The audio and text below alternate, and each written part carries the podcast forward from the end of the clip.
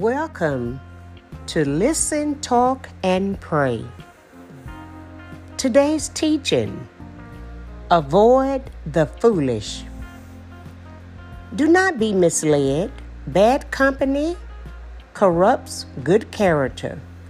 First Corinthians chapter fifteen, verse thirty-three, N I V. If you hang out with people who do dumb things, pretty soon you'll probably find yourself doing dumb things too. And that's bad.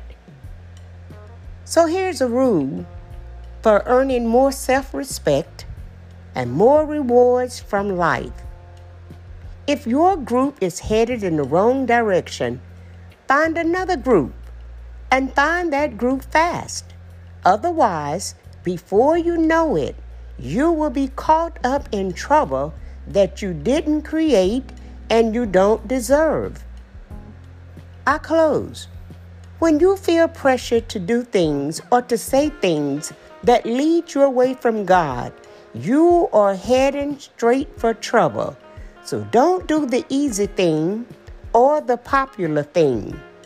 Do the right thing and don't worry about winning any popularity, people, contest. A thoughtful Christian doesn't follow the crowd. A thoughtful Christian follows Jesus, and he feels better about himself when he does. We as God's people are not only to stay far away from sin and sinners who would entice us, but we are to be so like our God that we are sad and we mourn over sin. Those who follow the crowd usually get lost in it. This has been May Godfrey encouraging you to keep growing.